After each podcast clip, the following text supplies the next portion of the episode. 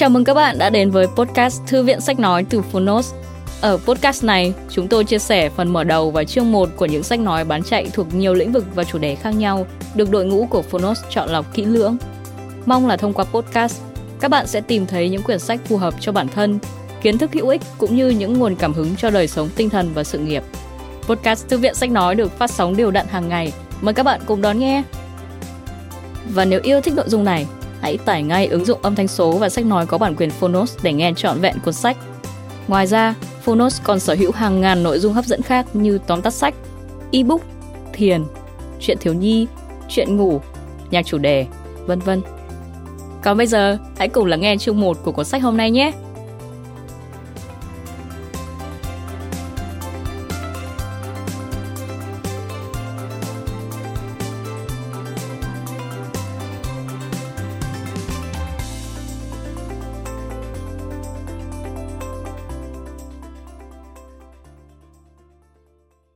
Bạn đang nghe từ Phonos.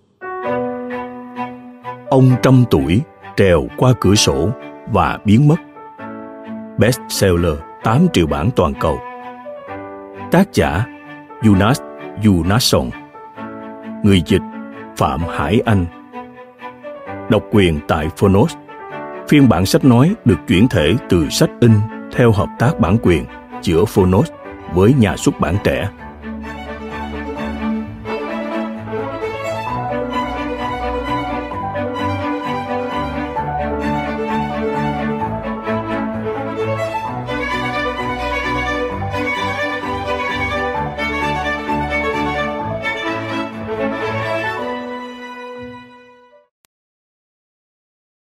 Cảm ơn Mike, Lisa, Christian, Matt và bác Hans. Jonas Chương 1 Thứ hai, ngày 2 tháng 5, 2005 Có lẽ thiên hạ cứ tưởng cụ đã rấp tâm từ trước và còn tỉnh táo thông báo cho những người xung quanh quyết định của mình. Nhưng cụ Alan Corson chẳng bao giờ nghĩ ngợi gì quá lâu ý tưởng ấy chỉ muôn lung trong cái đầu già nua khi cụ mở cửa sổ phòng mình ở tầng trệt của nhà già thị trấn Mamsaping và bước ra vào giữa đường phân cách. Vận động thế đã gắng sức lắm rồi, vì hôm ấy chính là sinh nhật thứ một trăm của cụ.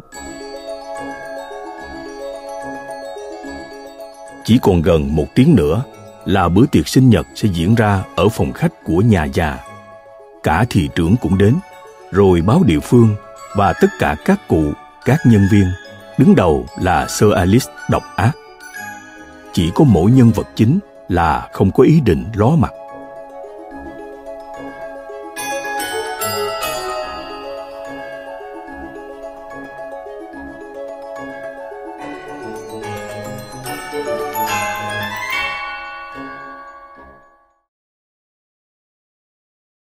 Chương 2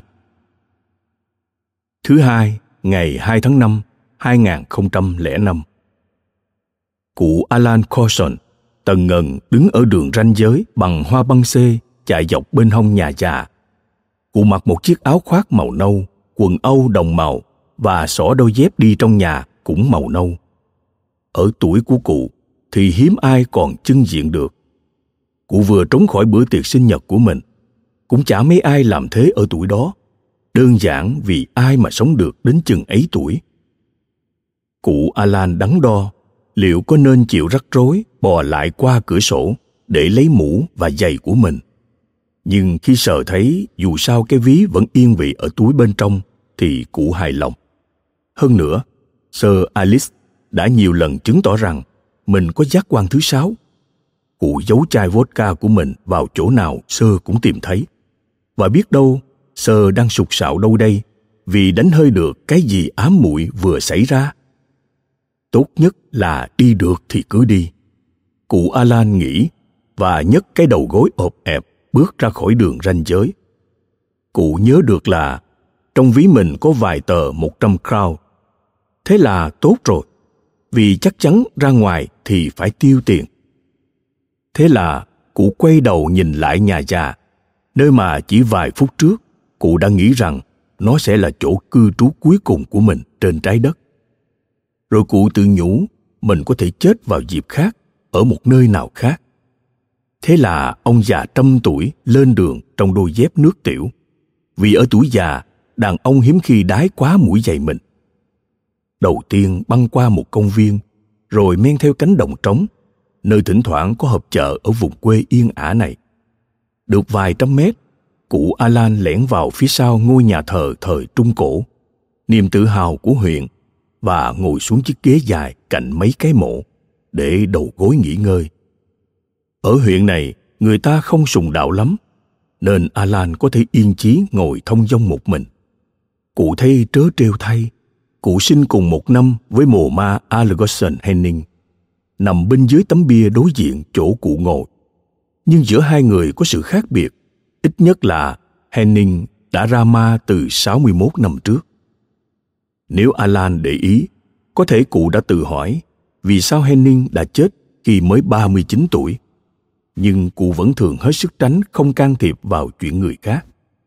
Thay vào đó, cụ nghĩ rằng mình đã sai lầm khi ngồi ở nhà ngỡ rằng mình cũng có thể chết như thế và mặc kệ nó bởi vì dù có đau đớn đến thế nào đi nữa thì việc chạy trốn khỏi sơ alice cũng thú vị hay ho hơn là nằm cứng đơ dưới ba tấc đất kia nhiều thế là bất chấp cái đầu gối đau nhất nhân vật chính của buổi sinh nhật đứng lên tạm biệt henning algerson và tiếp tục cuộc chạy trốn đã định của mình cụ Alan đi tắt về phía nam sân nhà thờ, cho đến khi vấp phải một bức tường đá.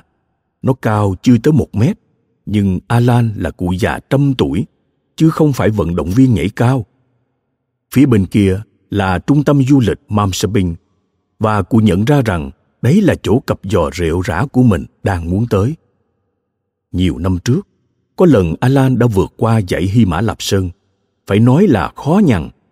Alan nghĩ về điều đó khi cụ đứng trước trở ngại cuối cùng giữa mình và trung tâm du lịch. Cụ nghĩ lung đến mức bức tường đá trước mắt co lại gần như không còn gì. Và khi nó nhỏ nhất, cụ Alan bò lên đó, bất chấp tuổi tác và cái đầu gối. Mamsabin rất hiếm khi đông khách, và buổi sáng ngày thường nắng đẹp này cũng không ngoại lệ. Cụ Alan chẳng gặp một ai kể từ lúc vội vã quyết định trốn khỏi bữa tiệc sinh nhật trăm tuổi của mình. Phòng chờ tại trung tâm du lịch vắng tanh khi cụ lê dép mò vào. Nhưng không hẳn thế. Ở giữa của căn phòng là hai hàng ghế đấu lưng lại nhau. Tất cả các ghế đều trống không.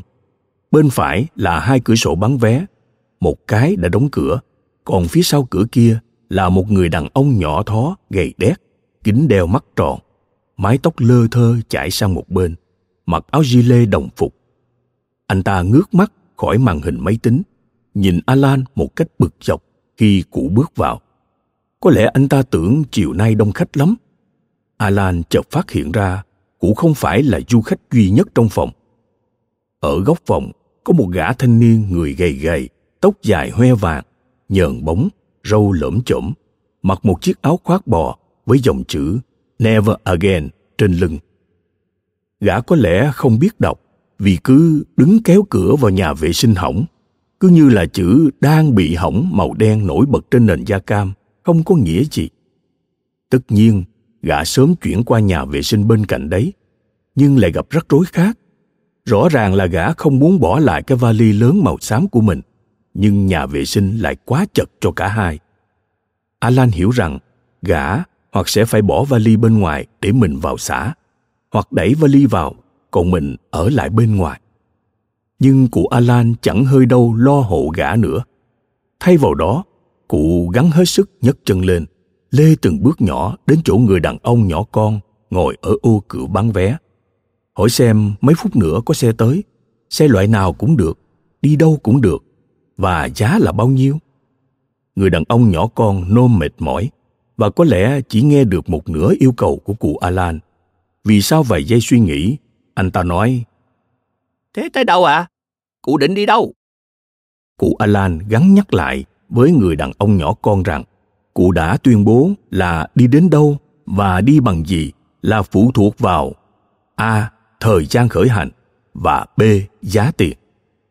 người đàn ông nhỏ con lại im lặng trong vài giây, đọc lướt qua bản giờ xe chạy và gắn hiểu những lời của cụ Alan. Xe buýt số 202, 3 phút nữa, khởi hành đi Stranraer. Có được không ạ? À? Cụ Alan nghĩ là được. Và thế là cụ được thông báo rằng các xe buýt khởi hành từ bến xe buýt bên ngoài cửa ga cuối và tiện nhất là mua vé trực tiếp từ lái xe. Cụ Alan thắc mắc, nếu không bán vé thì người đàn ông nhỏ con phía sau cửa sổ làm gì? Nhưng cụ chẳng nói ra. Có lẽ anh ta ngồi ở đó nghĩ mãi cùng một thứ chuyện. Cụ cảm ơn anh ta đã giúp đỡ và định nhất chiếc mũ mà trong lúc vội vã cụ không mang theo được. Cụ già trăm tuổi ngồi xuống một trong hai băng ghế trống, đơn độc ngẫm nghĩ. Bữa tiệc chết tiệc ở nhà sẽ bắt đầu lúc 3 giờ, tức là trong vòng 12 phút nữa. Bất cứ lúc nào, họ cũng có thể đập cửa phòng Alan, và thế là mọi thứ sẽ rối tinh lên. Nhân vật chính của buổi tiệc ngồi đó, tủm tỉm cười sướng, cùng lúc liếc thấy ai đó đang lại gần. Đó là cái gã gầy gầy, tóc dài, vàng hoe và nhờn bóng, bộ râu lổm chổm, mặc áo khoác bò có chữ Never Again ở lưng. Gã đi thẳng đến chỗ cụ Alan. Kéo cái vali to của mình trên bốn bánh xe nhỏ. Cụ Alan nhận ra nguy cơ phải trò chuyện với gã thanh niên tóc dài này. Như thế cũng không tệ lắm. Nó sẽ cho phép cụ hiểu thêm bọn trẻ bây giờ nghĩ gì. Và cuộc đối thoại đã xảy ra, mặc dù không tân tiến cho lắm gã trẻ tuổi dừng lại cách cụ Alan một vài mét, dường như nghiên cứu cụ già một lúc, rồi nói, Ê này! Alan trả lời bằng một giọng thân thiện rằng cụ chúc gã một buổi chiều tốt lành, rồi hỏi gã liệu mình có thể giúp gì được không? Có, gã muốn cụ Alan để mắt đến cái vali, để mình vào xả trong nhà vệ sinh. Nói theo cách của gã là móc vải cả cứt Cụ Alan nhã nhặn đáp, mặc dù tuổi tác già cả, nhưng thị lực của cụ vẫn tạm được và trong chừng chiếc vali của chàng trai trẻ thì không khó gì. Thêm vào đó, cụ đề nghị gã đi xả cấp tốc lên vì cụ sắp phải đón xe buýt. Gã thanh niên không nghe được đoạn cuối cùng vì đã rảo bước về phía nhà vệ sinh trước khi cụ Alan kịp nói xong. Cụ già trăm tuổi không bao giờ dễ cáo với người khác, dù có lý do chính đáng hay không – và cũng không khó chịu bởi cung cách thô kệch của gã thanh niên. Tuy nhiên, cụ cũng chẳng có thiện cảm đặc biệt gì với gã, và có thể đấy là một phần lý do cho những gì sắp diễn ra. Chiếc xe buýt số 202 chờ đến bên ngoài cửa ra vào ga cuối, chỉ vài giây sau khi gã trai đóng cửa nhà vệ sinh phía sau lưng. Alan nhìn xe buýt, rồi ngó cái vali, rồi lại nhìn xe buýt và cá vali một lần nữa. Cụ nói với chính mình, Thực ra nó có bánh xe và có một cái quai để kéo nữa. Và rồi Alan ngạc nhiên với chính mình khi ra một quyết định có thể gọi là đổi đời. Người lái xe buýt rất ân cần lịch sự, bắt giúp ông già với cái vali to tướng lên xe buýt. Alan cảm ơn bác đã giúp đỡ và rút ví từ túi bên trong áo khoác. Người lái xe buýt tự hỏi liệu cụ già có thể đi đến tận Stranraer trong khi Alan nhậm tính tài sản đã dành dụm được. 650 crown tiền giấy và vài đồng xu nữa. Alan nghĩ rằng phải hết sức tiết kiệm, nên cụ lấy ra một tờ 50 crown và hỏi Anh nghĩ chừng này ờ, thì đi được bao xa? Người lái xe nói vui rằng bác đã rất quen với những người biết nơi họ muốn đến nhưng không biết giá tiền còn lần này thì ngược lại rồi bác nhìn vào bảng giá và trả lời rằng với 48 crown, cụ có thể đi xe buýt đến ga Building. Cụ Alan nghĩ thế cũng ổn. Cụ lấy vé của mình và hai crown thừa. Người lái xe đã đưa chiếc vali ăn cắp vào khu vực hành lý phía sau ghế lái xe trong khi cụ Alan ngồi xuống ghế đầu tiên bên tay phải. Từ đó, cụ có thể nhìn xuyên qua cửa sổ phòng chờ của trung tâm du lịch. Cánh cửa nhà vệ sinh vẫn còn đóng kín khi bác tài nhấn ga cho xe lăn bánh. Alan mong gã thanh niên có một khoảnh khắc dễ chịu trong đó. Thâm tâm cụ biết nỗi thất vọng đang chờ gã. Chiều nay xe buýt đi Stranraer không đông khách. Trên ghế sau có một phụ nữ trung niên đi từ Flint. Ghế giữa là một bà mẹ trẻ đã chật vật lên từ sau bơ ga với hai đứa con, một đứa còn trong xe đẩy và ngay hàng ghế đầu là một cụ rất già lên từ Mamsabing. Ông cụ đó đang ngồi tự hỏi tại sao mình lại đánh cắp chiếc vali lớn màu xám có bốn bánh. Có lẽ vì cụ có thể làm được và vì chủ nó là một gã thô tục hay vì cái vali có thể chứa một đôi giày thậm chí cả một chiếc mũ nữa? Hoặc vì cụ không có gì để mất? Không alan không thể nói lý do tại sao cụ đã làm thế. Khi sống quá thời gian của tạo hóa thì được phép thích gì làm nấy cụ nghĩ và thư giãn trong chiếc ghế. Đồng hồ điểm 3 giờ và xe buýt đã đi qua đập Pion. Alan để ý cho đến lúc này, cụ hài lòng với mọi chuyện đã diễn ra. Sau đó, cụ nhắm mắt lại làm một giấc ngủ trưa. Vào lúc đó, Sir Alice gõ cửa phòng một ở nhà già huyện mamsapin Sơ gõ cửa lần nữa, rồi lần nữa. Giờ này, đừng có gây rối nữa cụ Alan. Thị trưởng và tất cả mọi người đến rồi. Cụ có nghe thấy không đấy? Cụ không ôm lấy chai rượu nữa chứ, Alan. Cụ ra ngay lập tức. Alan! Alan!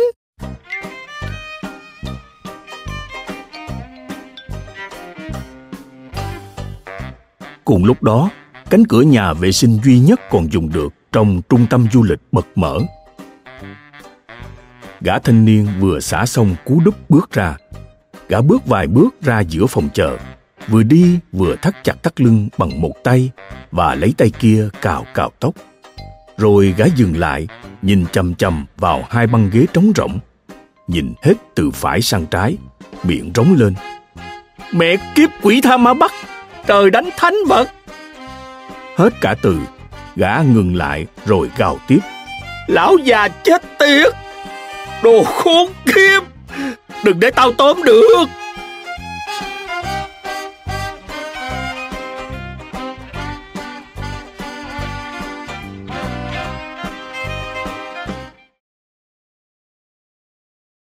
Chương 3 Thứ hai, 2 tháng 5, 2005 Ngay sau 3 giờ chiều ngày 2 tháng 5, sự yên bình của Mâm Sơ Binh bị xáo trộn mất vài ngày. Sơ Alice ở nhà già, từ tức giận chuyển thành lo lắng, lôi chiếc chìa khóa chính của mình ra, vì cụ Alan chẳng làm gì để xóa lối đào tẩu của mình. Nó sờ sờ ra rằng nhân vật chính của buổi sinh nhật đã trèo ra qua cửa sổ. Theo các dấu vết để lại, rõ ràng cụ đã đứng một lúc, dẫm nát cả đám hoa băng xê, rồi biến mất. Ở cương vị của mình, ngài thị trưởng cảm thấy mình phải ra lệnh. Ngài chỉ thị cho nhân viên chia thành từng nhóm hai người một để tìm kiếm. Chắc chắn cụ Alan không đi đâu xa được, và các nhóm nên tập trung vào các vùng lân cận. Một nhóm được phái đến công viên, một vào cửa hàng rượu quốc chanh, nơi mà Sir Alice biết cụ Alan đôi khi mò đến. Một nhóm đến những cửa hàng khác trên đường phố chính và một nhóm lên trung tâm cộng đồng ở trên đồi. Còn đích thân ngài thị trưởng sẽ ở lại nhà già để canh chừng các cụ còn chưa mất tích và suy nghĩ về động thái tiếp theo. Và ngài cũng nói với các nhân viên tìm kiếm của mình rằng họ nên kín đáo một chút không việc gì mà phải làm ầm ĩ lên về việc này. Trong lúc nhầm lẫn, thị trưởng quên bén rằng một trong các nhóm tìm kiếm ngài đã gửi đi có một phóng viên và người nhiếp ảnh của tờ báo địa phương. Trung tâm du lịch không nằm trong khu vực tìm kiếm chính của ngài thị trưởng. Tuy nhiên, ở đó có một nhóm lẻ là một gã thanh niên rất tức giận, người gầy, mái tóc dài vàng hoe và nhờn bóng, bộ râu lởm chởm mặc áo khoác bò với dòng chữ Never Again ở lưng, đã sụt sạo tất cả các gốc của trạm xe. Vì chẳng có dấu vết của ông cụ hay chiếc vali, gã trai quyết định đi tới chỗ người đàn ông nhỏ con phía sau cửa sổ bán vé duy nhất đang mở, để hỏi thông tin, xem cụ già có thể đi đâu. Người đàn ông nhỏ con chắc phải chán ngấy công việc của mình, nhưng vẫn có niềm tự hào nghề nghiệp Vì vậy, anh ta giải thích cho gã thanh niên to mồm kia rằng sự bảo mật cho hành khách tại trạm xe buýt là không thể thỏa hiệp. Nhấn mạnh thêm là dù trong trường hợp nào, anh ta cũng không cung cấp bất kỳ thông tin nào thuộc kiểu tin mà gã muốn có. Gã thanh niên đứng lặng một lúc, dường như để dịch những gì người đàn ông nhỏ con nói ra ngôn ngữ đơn giản. Sau đó, gã bước sang trái 5 mét, đến cánh cửa văn phòng, vốn không được chắc chắn cho lắm. Gã không thèm bận tâm kiểm tra xem nó đã bị khóa. Thay vào đó, gã lùi lại một bước, giơ chân phải đi ủng đá vào cửa, khiến các mảnh vụn bay tứ tung. Người đàn ông nhỏ con còn chưa kịp nhấc chiếc điện thoại đang nắm trong tay để kêu cứu, thì đã thấy mình lơ lửng trong không khí trước mặt gã thanh niên. Gã xách cả người anh ta lên, mỗi tay tóm chắc một tay. Tao đích biết bảo mật là cái chết tiệt gì. Nhưng tao, một con quỷ, có thể bắt cóc mở miệng được. Gã bảo người đàn ông nhỏ con trước khi thả anh ta đánh phịch xuống chiếc xoay kiểu văn phòng. Rồi gã giải thích những gì mình định làm bằng búa và móng tay với bộ phận sinh dục của người đàn ông nhỏ con nếu anh ta không theo ý gã. Mô tả sống động đến nỗi người đàn ông nhỏ con ngay lập tức quyết định nói hết những gì mình biết. Cụ thể là ông lão được hỏi có lẽ đã lấy xe buýt đi Stranraer. Còn chuyện ông lão đã lấy chiếc vali thì người đàn ông nhỏ con không dám chắc vì anh ta không phải là loại gián điệp theo dõi du khách. Rồi người đàn ông nhỏ con ngừng lại để xem gã kia đã hài lòng với những gì mình nói chưa. Và ngay lập tức, anh ta thấy tốt nhất là cung cấp thêm thông tin. Vì vậy, anh ta cho biết rằng hành trình giữa Mamsabing và Stranraer có 12 điểm dừng xe buýt và tất nhiên ông cụ có thể xuống xe tại bất kỳ điểm nào. Chỉ có người lái xe buýt biết điều đó và theo lịch trình, ông ta sẽ trở lại Mamsabin vào 19 giờ 10 phút tối nay khi xe buýt quay về Flint. Giờ thì gã trai ngồi xuống bên cạnh người đàn ông nhỏ con đang kiếp đảm với đôi tai đau nhức. Gã nói, phải nghĩ xem. Thế là gã suy nghĩ. Gã nghĩ chắc chắn mình có thể ép người đàn ông nhỏ con phun ra số điện thoại di động của tài xế xe buýt, rồi gọi cho tài xế nói rằng chiếc vali của lão già là đồ ăn cắp. Nhưng sau đó, tất nhiên có nguy cơ rằng tài xế xe buýt sẽ báo cảnh sát và gã không muốn điều đó. Thêm nữa, có lẽ nó cũng không quá khẩn cấp bởi vì lão già có vẻ đến tuổi chầu trời rồi. Bây giờ lại cổng thêm một cái vali, lão sẽ phải bắt xe buýt, xe lửa hoặc taxi nếu muốn đi tiếp từ ga Stranraer. Như vậy, lão sẽ để lại dấu vết phía sau và sẽ luôn luôn có ai đó bị sách tay treo lủng lẳng, sẵn sàng khai ra lão già vừa định đi đâu. Gã trai tin chắc vào khả năng của mình để thuyết phục mọi người phun hết cho gã những gì họ biết. Nghĩ xong, gã quyết định chờ xe buýt và gặp tài xế mà không cần phải thân thiện quá. Quyết định xong, gã đứng lên, cảnh cáo người đàn ông nhỏ con những gì sẽ xảy ra với vợ con, nhà cửa và chính anh ta nếu anh ta nói với cảnh sát hay bất cứ ai khác chuyện vừa rồi. Người đàn ông nhỏ con chưa có vợ con gì, nhưng anh ta tha thiết muốn giữ đôi tai cũng như bộ phận sinh dục của mình ít nhiều còn nguyên vẹn. Vì vậy anh ta đã hứa danh dự như một nhân viên đường sắt quốc gia rằng, mình sẽ không hé răng cho bất kỳ ai. Anh ta giữ lời hứa đó đến tận ngày hôm sau. Các cặp tìm kiếm đã trở lại nhà già và báo cáo những quan sát của họ. Đúng ra là chẳng quan sát được gì. Ngài thị trưởng không muốn dính líu đến cảnh sát và ngài còn đang bận rộn tính xem có cách gì thay thế thì phóng viên tờ báo địa phương đã táo bạo hỏi Thế à, ngài sẽ làm gì bây giờ, thưa thị trưởng? Thị trưởng im lặng một lúc.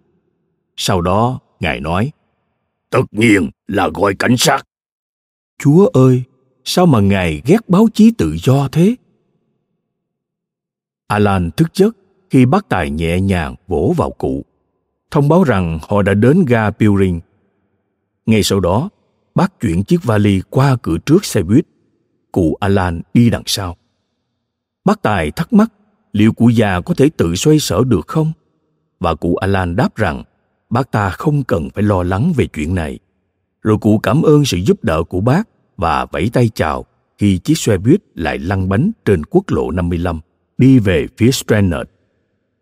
Mặt trời buổi chiều đã khuất sau những cây linh sam cao quanh cụ Alan. Hơi lạnh bắt đầu thấm qua chiếc áo khoác mỏng và đôi dép đi trong nhà. Quanh Pewring chẳng có gì trừ một nhà ga trơ trọi. Cả ba hướng chỉ có rừng và rừng và một con đường rải sỏi nho nhỏ phía bên phải. Cụ Alan nghĩ trong chiếc vali mà cụ tự dưng nổi hứng khuân theo, biết đâu có quần áo ấm. Tuy nhiên, chiếc vali đã bị khóa và chẳng có thuốc Novit hay dụng cụ gì khác. Cố gắng mở nó quả là vô vọng. Không có lựa chọn gì khác ngoài việc bắt đầu di chuyển, vì cụ không thể đứng đó bên cạnh đường cao tốc và chết cống. Dựa vào kinh nghiệm khôn ngoan, cụ khá chắc chắn rằng mình sẽ không làm nổi việc đó cho dù cố gắng. Chiếc vali có một cái quai ở nắp bên hông và nếu kéo nó, vali sẽ dễ dàng lăn theo trên các bánh xe nhỏ. Alan bước từng bước ngắn, choạng choạng dọc theo con đường sỏi vào rừng. Sau lưng cụ, cái vali nhảy chồm chồm trên sỏi. Được vài trăm mét, cụ Alan đi tới chỗ cụ tưởng là ga Building. Đó là một trạm xe lửa bỏ không, xây dựng bên một tuyến đường sắt cũ, chắc chắn đã hoàn toàn ngừng hoạt động. Cụ thực sự là một cụ già trăm tuổi gương mẫu, nhưng từng ấy chuyện trong một thời gian ngắn quả là hơi nhiều. Cụ Alan ngồi lên chiếc vali, gom lại các ý nghĩ và lấy sức. Xèo xéo bên trái trước mặt cụ là nhà ga tồi tàn, màu vàng, xây hai tầng. Tất cả các cửa sổ tầng dưới bị bịt kín bằng những tấm ván thô và đóng đinh lên. Chết về bên phải, có thể theo đường ray bỏ hoang, thẳng như một mũi tên xa xa, lao sâu hơn vào rừng. Cụ Alan thấy mình theo lối đó. Các lối đi còn chưa bị thiên nhiên xóa mất, nhưng nó chỉ là vấn đề thời gian. Cái nền gỗ hẳn là không còn an toàn để đi bộ. Trên lớp ván ngoài cùng, người ta vẫn có thể đọc dòng chữ sơn không đi bộ trên đường này. Đi trên đường này có gì nguy hiểm đâu? Cụ alan nghĩ. Nhưng chẳng ai còn sáng suốt mà lại tình nguyện đi bộ trên cái nền gỗ này. Câu hỏi được trả lời ngay lập tức. Vì đúng lúc đó cánh cửa tồi tàn của nhà ga mở ra và một người đàn ông trạc 70 tuổi, đội mũ, áo sơ mi caro và gilet màu đen, mắt nâu, để râu bạc, bước ra khỏi nhà trên đôi ủng vững chãi. Rõ ràng ông ta biết những tấm ván sẽ không ẹp xuống dưới chân mình, nhưng ông lại hướng tất cả sự chú ý về phía cụ già trước mặt. Người đàn ông đội mũ dừng lại ở giữa sân ga, trông hơi thù địch. Nhưng rồi hình như ông ta đổi ý, có lẽ vì thấy kẻ xâm phạm lãnh địa của mình chỉ là một cụ già rệu rã. Cụ Alan ngồi nguyên trên chiếc vali mới đánh cắp, không biết nói gì và cũng chẳng hơi sức đâu để nói. Tuy nhiên, cụ vẫn điềm tĩnh nhìn người đàn ông đội mũ và chờ đợi ông ta mở lời. Chuyện đó diễn ra ngay lập tức, không đến nỗi thù địch như đã tưởng lúc ban đầu. Một kiểu thăm dò xem sao. Người đàn ông đội mũ nói, Cụ là ai? Và cụ làm gì trên sân ga của tôi? Cụ Alan không trả lời. Cụ chưa xác định được là mình đang gặp bạn hay thù nhưng sau đó cụ nghĩ rằng khôn ngoan ra thì đừng cãi cọ với người duy nhất trong tầm nhìn. Người thậm chí có thể cho cụ vào sưởi ấm trước khi cái lạnh buổi tối đánh gục cụ. Thế là cụ quyết định nói sự thật. Vì vậy, cụ nói rằng tên mình là alan, rằng cụ vừa tròn một trăm tuổi và rất sung với tuổi của mình. Sung đến mức cụ vừa chạy trốn khỏi nhà và còn có thời gian để ăn cắp một chiếc vali từ anh thanh niên mà bây giờ chắc chắn đang không vui vẻ gì về chuyện đó. Và rằng đầu gối của cụ lúc này không được ổn lắm, nên cụ rất muốn nghỉ chân một lúc. Nói xong, cụ im lặng ngồi yên trên vali và chờ đợi phán quyết của tòa án. Người đàn ông đội mũ mỉm cười nói thật thế à cụ đúng là một tên trộm. Cụ alan đáp rầu rĩ, một tên trộm gà người đàn ông đội mũ nhanh nhẹn nhảy xuống từ bậc thềm và đi tới chỗ cụ già trăm tuổi như để ngắm kỹ hơn. Ông ta nói, có thật là cụ một trăm tuổi không? Nếu thế thì cụ phải đói rồi. Cụ Alan không hiểu nổi logic đó. Nhưng tất nhiên cụ đói. Vì vậy cụ hỏi xem thực đơn có gì và liệu trong đó không có thứ nào cứng chứ. Người đàn ông đội mũ chìa tay ra giới thiệu mình là Julius Johnson và kéo cụ già đứng lên. Rồi ông ta tuyên bố rằng mình sẽ xách vali cho cụ Alan và có món nai rừng nướng nếu cụ thích. Nó chắc cũng hơi cứng, nhưng mà bổ cả người lẫn đầu gối. Nhiều năm nay, Julius Johnson không có ai để nói chuyện nên rất hồ hởi đón tiếp cụ già mang vali. Đầu tiên là một ít thức ăn cứng bổ đầu gối, rồi bổ thứ khác, thêm nhiều thứ hơn để bổ lưng và cổ, và sau đó để ngon miệng và cuối cùng để tạo một bầu không khí trò chuyện thân mật. Cụ Alan hỏi Julius làm gì để sống và được nghe cả một chuyện dài. Julius sinh ra ở miền Bắc, vùng Strombaka, không xa Hudisvaler, là con duy nhất của cặp vợ chồng nông dân Anders và elvina Johnson. Cậu làm công trong nông trại của gia đình và bị bố đánh đập hàng ngày vì cho rằng Julius chẳng làm gì nên hồn. Đến năm Julius 25 tuổi, đầu tiên mẹ anh mất vì bệnh ung thư, khiến Julius rất đau buồn. Ngay sau đó, bố anh bị đầm lầy nuốt chửng khi đang cố gắng cứu một con bò cái. Julius cũng rất buồn vì anh vốn yêu bò cái. Julius không hợp với cuộc sống nông dân. Bố anh thế mà có lý và cũng không muốn sống như thế. Vì vậy anh đã bán tất cả mọi thứ, ngoại trừ một vài mẫu rừng mà anh nghĩ có thể hữu ích khi về già. Sau đó anh đã đến Stockholm và trong vòng hai năm phung phí tất cả tiền bạc của mình. Rồi anh trở về rừng. Trong một cuộc đấu thầu, Julius đã nhiệt tình xin thầu 5.000 cột điện cho công ty điện lực huyện Hudisvaler. Vì Julius không quan tâm đến các chi tiết như thuế và thuế giá trị gia tăng, anh đã thắng thầu và với sự trợ giúp của khoảng 10 người tị nạn Hungary, anh đã bàn giao được số cột đúng thời gian, kiếm được nhiều tiền ngoài sức tưởng tượng. Mọi thứ đến lúc đó đều ổn. Nhưng vấn đề là Julius buộc phải ăn gian một chút bởi vì các cây vẫn chưa phát triển hết.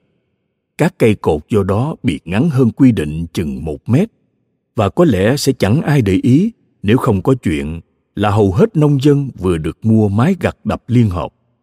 Công ty điện lực huyện Huditvaler lập tức trồng cột đang chéo các cánh đồng và đồng cỏ trong vùng. Lúc đó đúng mùa gặt và trong một buổi sáng dây điện đã được kéo xuống 26 điểm, nơi có 22 máy gặt đập mới mua. Cả một góc vùng nông thôn Housingland mất điện trong nhiều tuần. Thu hoạch mất trắng, máy vắt sữa ngừng làm việc. Nông dân nổi giận, ban đầu với công ty điện huyện Hudisvaler, rồi quay sang trút vào Julius. Cầu khẩu hiệu Hudisvaler hạnh phúc không phải được chế ra vào lúc ấy đâu. Cam đoan với cụ thế. Tôi đã trốn trong khách sạn Thao ở Sundsvall suốt bảy tháng và lại cạn sạch tiền. Mình làm một chầu nữa với món cưng cứng nha. Cụ Alan đồng ý. Cả xương nai rừng cũng được tắm trong bia Pilsner. Và bây giờ Alan thấy mãn nguyện khủng khiếp đến mức cụ gần như bắt đầu sợ chết. Julius tiếp tục câu chuyện của mình. Sau khi suýt bị một máy kéo ở trung tâm Sundsvall cán mỏng, lái xe là một nông dân có cái nhìn sát nhân. Ông nhận ra rằng người dân địa phương sẽ không quên sai lầm nhỏ của mình trong hàng trăm năm tới. Vì vậy, ông chuyển xa xuống phía nam và dừng lại ở Maria Fried, nơi ông thỉnh thoảng trộm cắp tí ti cho đến khi mệt mỏi với cuộc sống ở tỉnh lẻ và mua được nhà ga Pilring cũ với giá 25.000 crown mà ông đã chôm được trong két an toàn ở nhà nghỉ Gripsholm. Ở nhà ga này, bây giờ ông chủ yếu sống bằng tiền trợ cấp của nhà nước, săn trộm trong rừng nhà hàng xóm, nấu và bán rượu tự chân cất tại nhà, cũng như bán lại ít hàng hóa chôm được từ hàng xóm của mình. Ở vùng này, ông không được yêu mến lắm. Julius tiếp tục và miệng đầy thức ăn cụ alan bảo rằng chuyện đó cụ hiểu được khi julius mời cụ già tráng miệng bằng một ly rượu mạnh cuối cùng alan đáp cụ luôn luôn mềm lòng trước món tráng miệng loại đó. Nhưng đầu tiên cụ phải tìm ra chỗ vệ sinh công cộng, phòng khi cái trong nhà bị hỏng. Julius đứng dậy, bật đèn trần, vì trời đã bắt đầu tối, rồi chỉ và nói rằng có một khu vệ sinh dùng được ở bên phải của cầu thang trong sảnh, và hứa sẽ có hai ly snap đầy, sẵn sàng đợi alan quay trở lại. Alan tìm thấy nhà vệ sinh, chỗ julius chỉ cụ chọn tư thế đứng đái, và như thường lệ, những giọt cuối cùng bị rớt. Vài giọt đã hạ cánh nhẹ nhàng trên đôi dép dính nước tiểu. Tiểu khoảng nửa chừng, alan nghe có tiếng ai đó trên cầu thang. Ý nghĩ đầu tiên của alan cụ phải thừa nhận rằng có lẽ là julius chuồn đi với chiếc vali mới đánh cắp của cụ. Nhưng sau đó tiếng ồn to hơn. Ai đó đã đi từ tầng dưới lên trên cụ alan nhận ra mối nguy sắp xảy ra. Vì tiếng bước chân cụ nghe thấy ngoài cửa là của gã thanh niên người gầy, mái tóc dài, vàng hoe và nhờn bóng, bộ râu lổm chổm mặc áo khoác bò với dòng chữ never again trên lưng. Và nếu đúng là gã, thì cụ gặp rắc rối rồi. Chiếc xe buýt từ Stranraer đến trung tâm du lịch Malmsteen sớm 3 phút. Xe buýt không có khách và bác Tài đã tăng tốc một chút sau trạm dừng cuối để có thời gian làm một điếu thuốc trước khi tiếp tục hành trình đi Flint. Nhưng bác hầu như không có thời gian để chăm điếu thuốc trước khi một thanh niên người gầy, mái tóc dài, vàng hoe và nhờn bóng, bộ râu lõm chổm, mặc áo khoác bò với dòng chữ Never Again trên lưng đi đến. Thực ra bác Tài không nhìn thấy dòng chữ trên lưng vừa rồi, nhưng nó vẫn ở đấy. Cậu đi Flynn à? Bác hỏi, hơi do dự, bởi vì có một cái gì đó ở gã thanh niên này gây cảm giác không ổn. Gã trả lời, Tao không đi Flynn, mà mày cũng thế. Vật bờ, chờ xe suốt bốn tiếng, thật quá sức chịu đựng của gã. Thêm nữa, sau khi đã mất nửa thời gian, gã nhận ra rằng nếu mình ngay lập tức lấy xe hơi mà đi, thì đã có thể bắt kịp với cái xe buýt từ lâu trước khi nó tới Stranraer. Nhất là bây giờ xe cảnh sát đã bắt đầu lượn lờ trong cái huyện bé tẹo này. Bất cứ lúc nào, cảnh sát có thể ập vào trung tâm du lịch và bắt đầu thẩm vấn người đàn ông nhỏ con phía sau cửa sổ phòng vé lý do tại sao anh ta trong hoảng sợ thế và vì sao cánh cửa văn phòng anh ta lại treo lủng lẳng trên có một góc bản lệ về việc này gã không thể hiểu được những gì cảnh sát làm ở đó. Ông chủ của gã ở never again đã chọn Malmsteen là địa điểm giao dịch vì ba lý do. Trước hết, gần stockholm. Thứ hai, ở đây thông tin liên lạc tương đối tốt. Thứ ba và quan trọng nhất, bởi vì cánh tay luật pháp không đủ dài để vươn tới đó. Đơn giản là ở Malmsteen không có cảnh sát hay chính xác hơn là không nên có. Nhưng chỗ này lại đang lúc nhúc cảnh sát. Gã thanh niên đã thấy hai chiếc xe với bốn cảnh sát. Theo gã hiểu, thế có nghĩa là ở đấy, cảnh sát đang đông như kiến. Lúc đầu gã tưởng cảnh sát kiếm mình, nhưng điều đó nghĩa là người đàn ông nhỏ con đã khai ra, và gã dứt khoát bác bỏ khả năng này.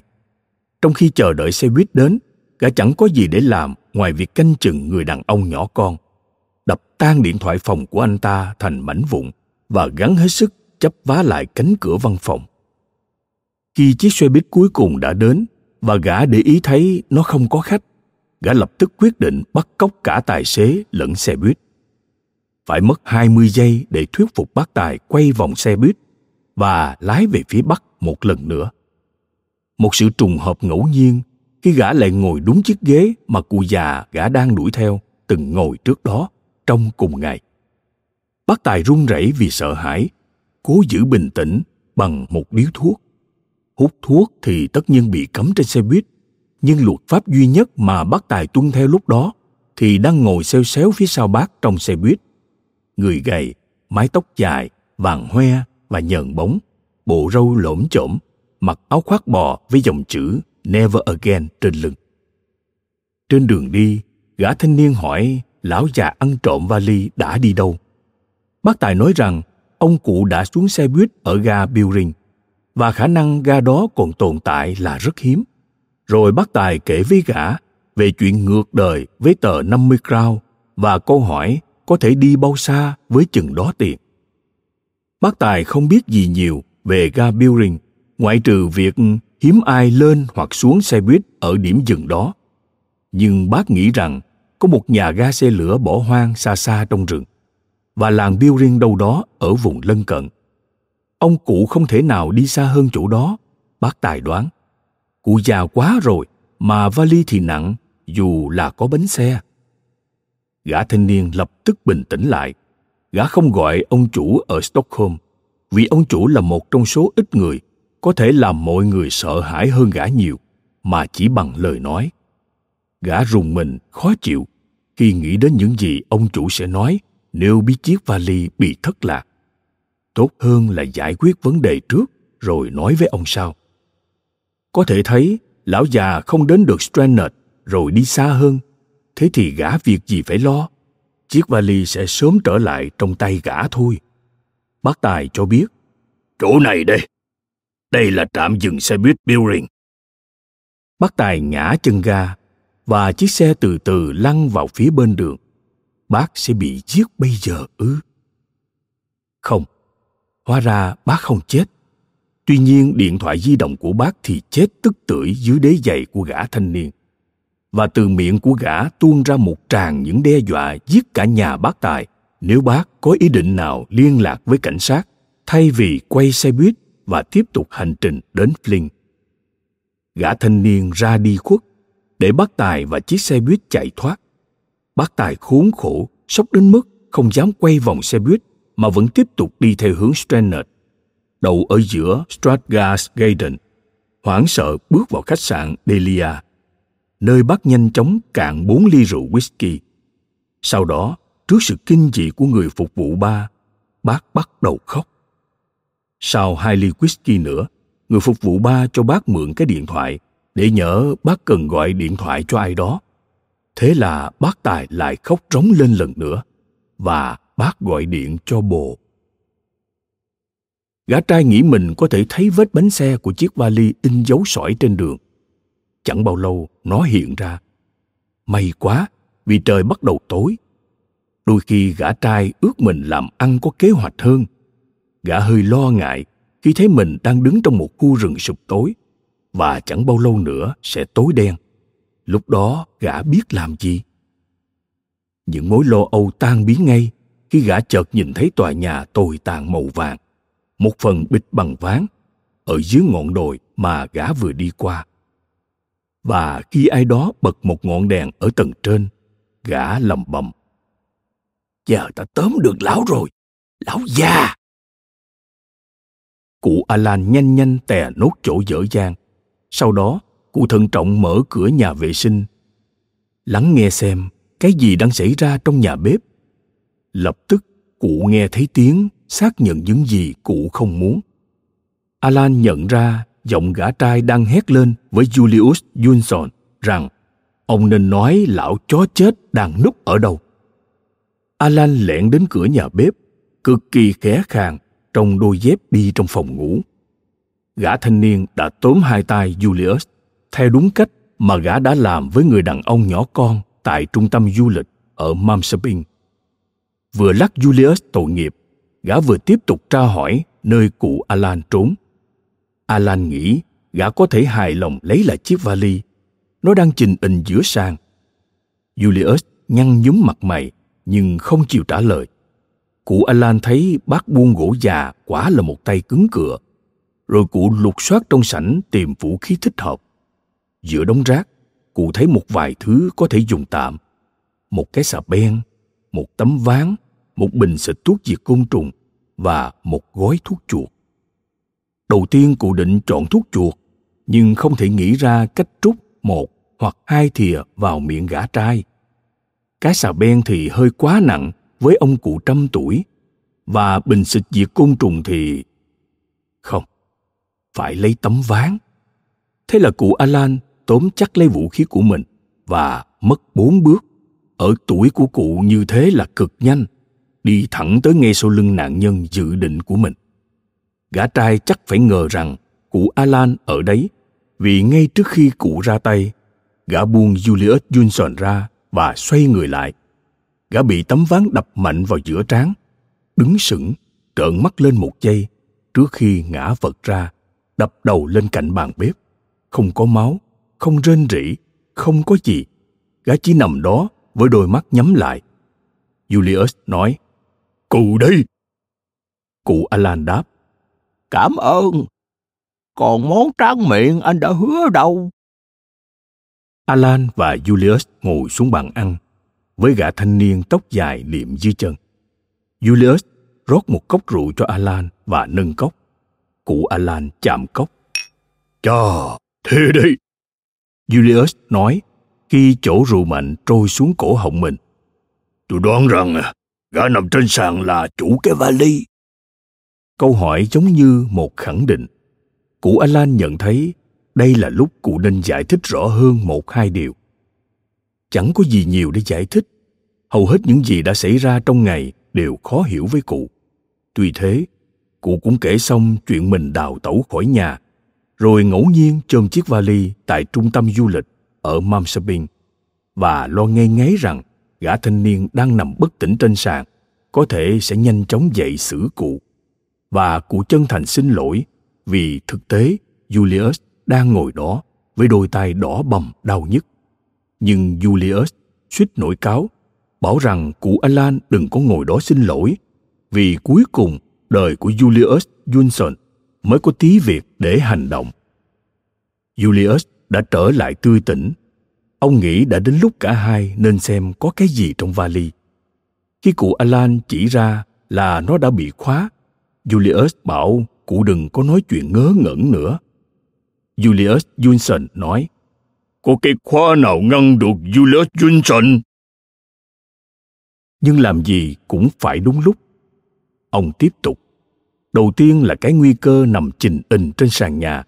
Sẽ chẳng làm ăn được gì nếu gã thanh niên tỉnh dậy và tiếp tục cái đang làm chở trước khi gã ngất xỉu. Cụ Alan gợi ý rằng họ nên trói gã vào một cái cây bên ngoài nhà ga. Nhưng Julius phản đối rằng nếu gã tỉnh dậy la hét lên thì dưới làng có thể nghe thấy.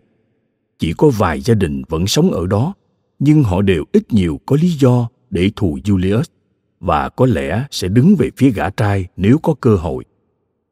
Julius có ý này hay hơn. Phía trong nhà bếp có một phòng đông lạnh rất kín, nơi ông bảo quản và sẽ thịt nai rừng săn trộm được. Hiện nay phòng không có con nai nào và đang đóng cửa. Julius không muốn sử dụng máy lạnh nếu không cần thiết vì nó ngốn điện kinh khủng. Tất nhiên, Julius có điện do Gosta ở trang trại nhà rừng vô tình trả tiền. Nhưng nếu muốn ăn trộm điện lâu dài thì phải dùng in ít thôi. Cụ Alan kiểm tra phòng đông lạnh đã tắt điện và thấy nó là một phòng tạm giam tuyệt vời. Không có bất kỳ tiện nghi thừa nào. Kích thước 1m8 x 2m7 có lẽ hơi rộng rãi cho gã trai, nhưng cũng chẳng nên nghiệt ngã quá làm gì. Hai gã già hò nhau kéo gã trai vào phòng tạm giam. Gã rên rỉ khi bị đặt lên cái rương gỗ đã bị lộn ngược để ở góc phòng và họ dựa người gã vào tường. Dường như gã sắp tỉnh, tốt nhất là đi nhanh ra ngoài và khóa chắc cửa lại.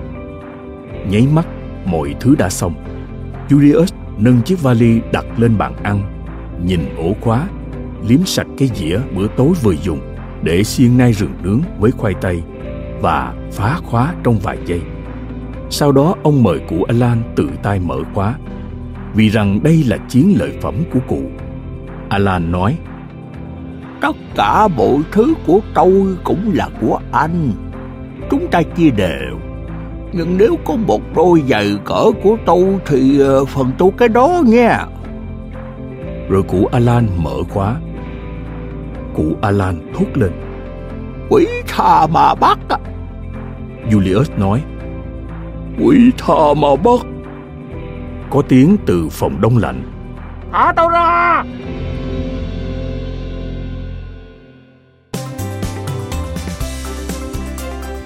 Cảm ơn các bạn vì đã lắng nghe podcast Thư viện Sách Nói. Podcast này được sản xuất bởi Phonos, ứng dụng âm thanh số và sách nói có bản quyền dành cho người Việt. Hẹn gặp lại các bạn ở những tập tiếp theo.